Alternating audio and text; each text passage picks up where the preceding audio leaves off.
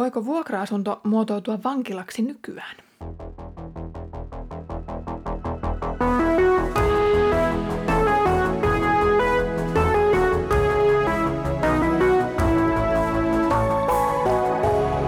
Kirjoitusten pauloissa.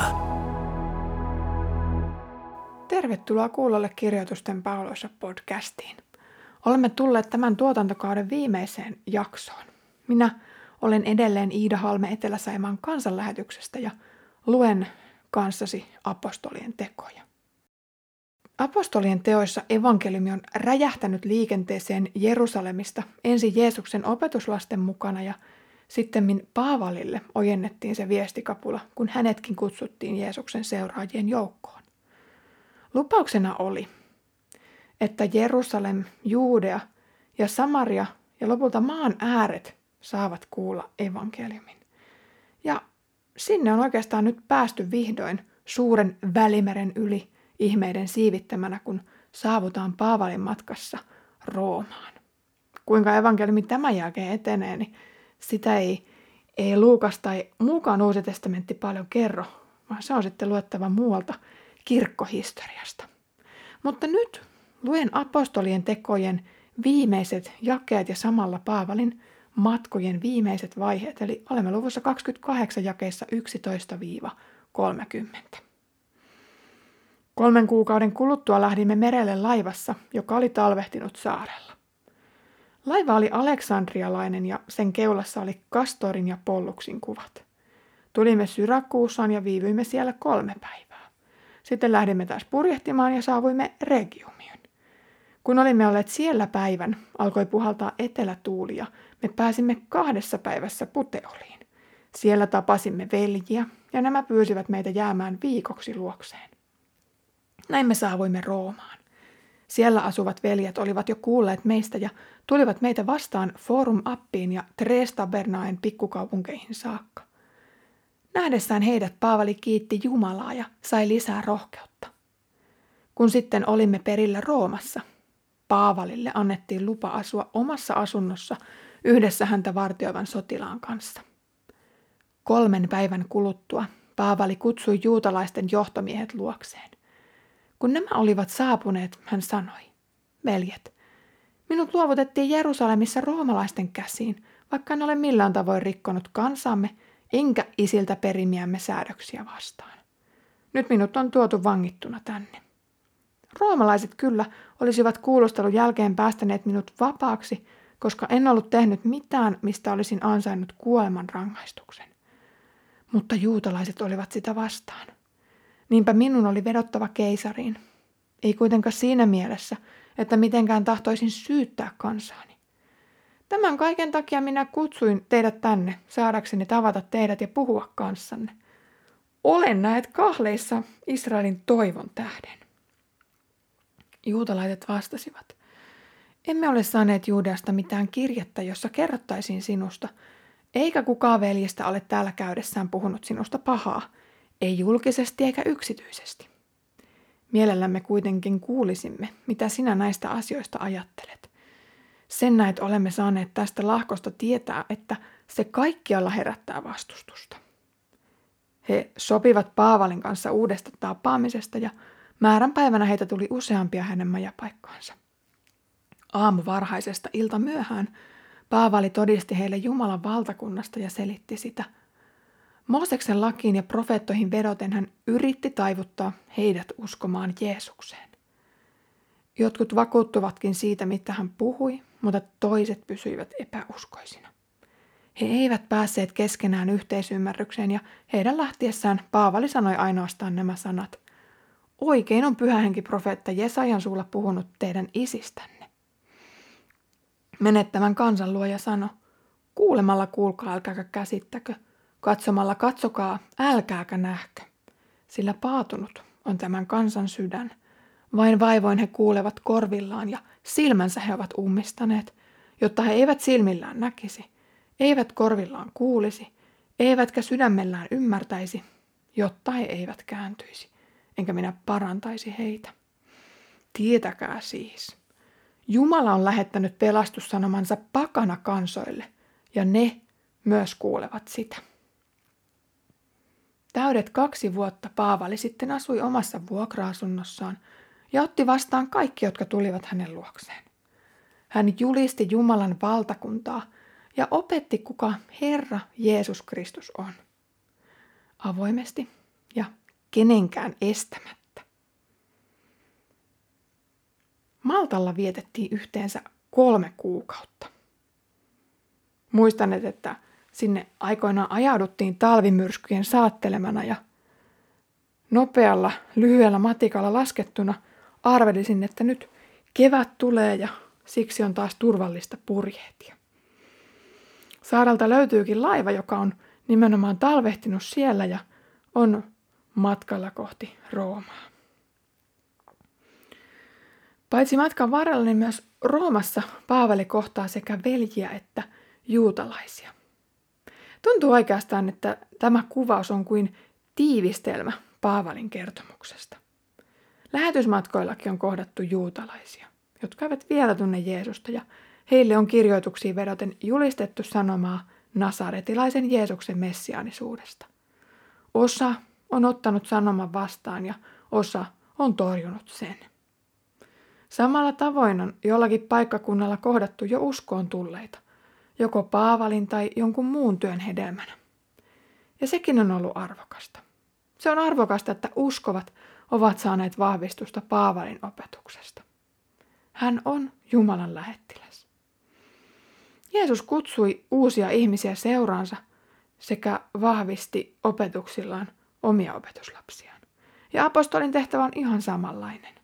Lukunottamatta toki sitä ristinkuolemaa, vaikka monenlaista muuta uhrausta – hän saa tehtävänsä toteuttamisen eteen tehdä. No Jeesus turhautui aikoinaan maamiehiinsä, mutta hänen ensisijainen tehtävänsä oli julistaa nimenomaan juutalaisille. Toki hänelläkin oli satunnaisia kohtaamisia puolipakanoiden tai pakanoiden kanssa, kun hän vieraili vaikkapa Samariassa tai Siidonin alueella. Kylväjä-vertausta selittäessään Jeesus viittasi samaan Jesajan profetian, jonka Paavali nostaa tässä nyt esille. Juutalaisten torjuntakanta osoittaa sen, että evankeliumi on tarkoitettu paitsi juutalaisille, myös pakanoille. Mikäli juutalaiset olisivat imenneet evankeliumin kuin kuiva sieni, olisiko oikeastaan kukaan kääntynyt kannoiltaan heidän luotaan ja mennyt pakanoiden pariin? Apostolien tekoja lukiessa on nähty, kuinka Paavali on usealla eri paikkakunnalla pyyhkinyt juutalaisten pölyt kengistään ja ryhtynyt pakanoiden apostoliksi. No aikanaan roomalaiset eivät osanneet kirjoittaa selvää syytöskirjatta Paavalin takia. Rooman lähettämisen motiiviksi jäi Paavalin oma vetoomus keisariin.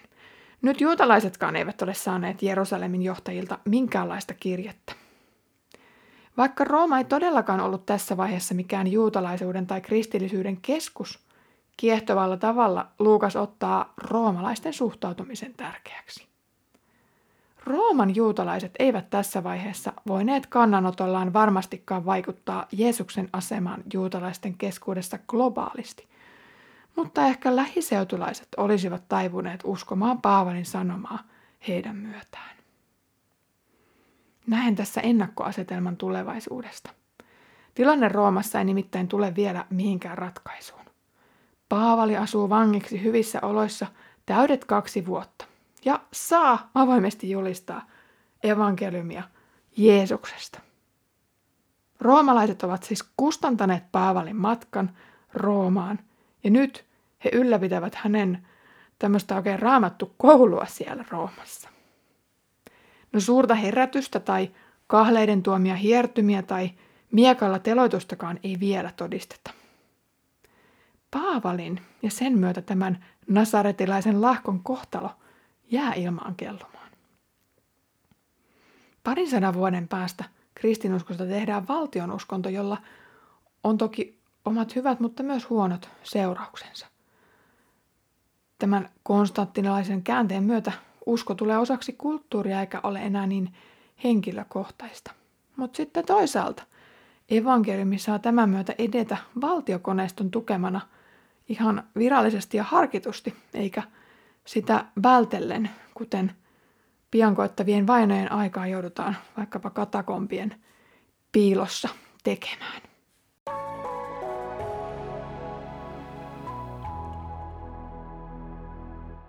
Paavali oli kirjoittanut Rooman kristityille kirjeen aikaisemmin Korintista käsin. Tuolloin hänen toiveensa ja suunnitelmansa oli ulottaa lähetysmatkat entistä enemmän kohti maan ääriä aina Espanjaan asti. Tähän asti lähetystyön tukiasemana oli toiminut Antiokian seurakunta.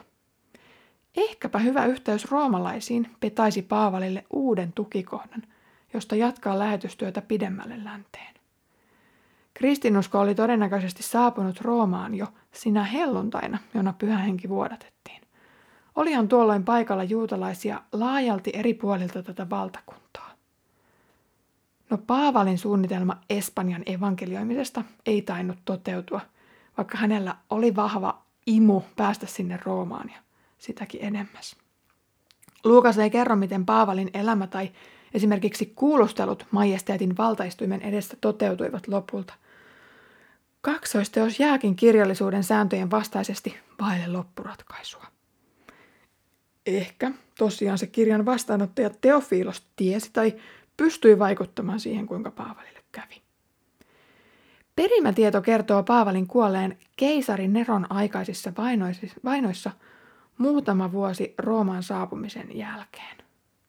Paavalin saapuessa Roomaan Nero siis oli jo vallassa – alkuvuosina hänet tunnettiin hyvin semmoisena humaanina hallitsijana, joka vaikkapa kiersi gladiaattorien kuoleman taistelun päätteeksi, mutta loppua kohden hän sai entistä enemmän tyrannin piirteitä. Niinpä muun muassa Rooman palo laitettiin hänen syykseen, mutta hän sitten taas vyörytti tästä syyt kristittyjen niskoille ja – ja sen kahakan jälkimainingeista alkoivat ne kristittyjen vainot, jossa sitten muun muassa Paavali ja Pietari kuolivat kumpikin omalla tavallaan. Paavali miekasta ja Pietari ristiin naulittuna, mikä paljastaa sen, että toisella heistä oli se Rooman kansalaisuus ja toisella ei. Kiitän sinua sydämeni pohjasta ja lämpimästi, kun olen saanut käydä kanssasi tämän matkan – apostolien tekojen äärellä. Tämä tuotantokausi on tullut päätökseen ja on ollut mahtavaa paitsi lukea yhdessä raamattua, niin hiukan perehtyä siihen historiaan ja maantieteeseen ja, ja siihen kontekstiin, jossa Paavali on elänyt. Minua on ennen kaikkea puhutellut tätä apostolien tekoja lukiessa, että evankeliumi ei ole jäänyt juutalaisten tai roomalaisten kahlitsemaksi, vaan siinä koko ajan piilee Jumalan voima. Ihminen tai luonnon olosuhteet eivät ole voineet sitä hallita, vaan Jumala on kahlinnut niin myrskyt kuin myrkyt kuin paolaisenkin itselleen. Entinen vainoaja Paavali sai varmuuden Jeesuksen messiaanisuudesta ja hän sai rohkeuden julistaa tätä evankeliumia – ihan kaikille, joita hän sattui kohtaamaan. Tiedätkö, sama evankeliumin muutosvoima on edelleen läsnä. Paavali oli toki erityislaatuinen apostoli, mutta tiedätkö, sinä ja minä olemme oman elämämme paavaleita. Jumala on asettanut meidät erilaisiin konteksteihin ja olosuhteisiin. Apostolien teot haastavat meitä pohtimaan, että millaista muutosta minä haluan nähdä ympärillä ihan arjessa kotona, läheisteni kesken, ystävien parissa tai kotimaassa tai vaikka siellä maan äärissä asti. Ja toisaalta, mitä minä aion tehdä tuon päämäärän saavuttamiseksi? Paavalilla oli selkeä näky ja hän laittoi hihat heilumaan ennakkoluulottomasti ja rohkeasti. Hän luotti pyhän hengen johdatukseen ja Jumalan varjelukseen. Innostakoon siis hänen esimerkkinsä meitä etsimään päivittäin Jumalan valtakunnan murtautumista kaikkiin arkemme kohtaamisiin. Ja tämän myötä me saamme rukoilla jälleen, että Herramme Jeesuksen Kristuksen armo, Isän Jumalan rakkaus ja Pyhän Hengen osallisuus olkoon meidän kaikkien kanssa. Aamen.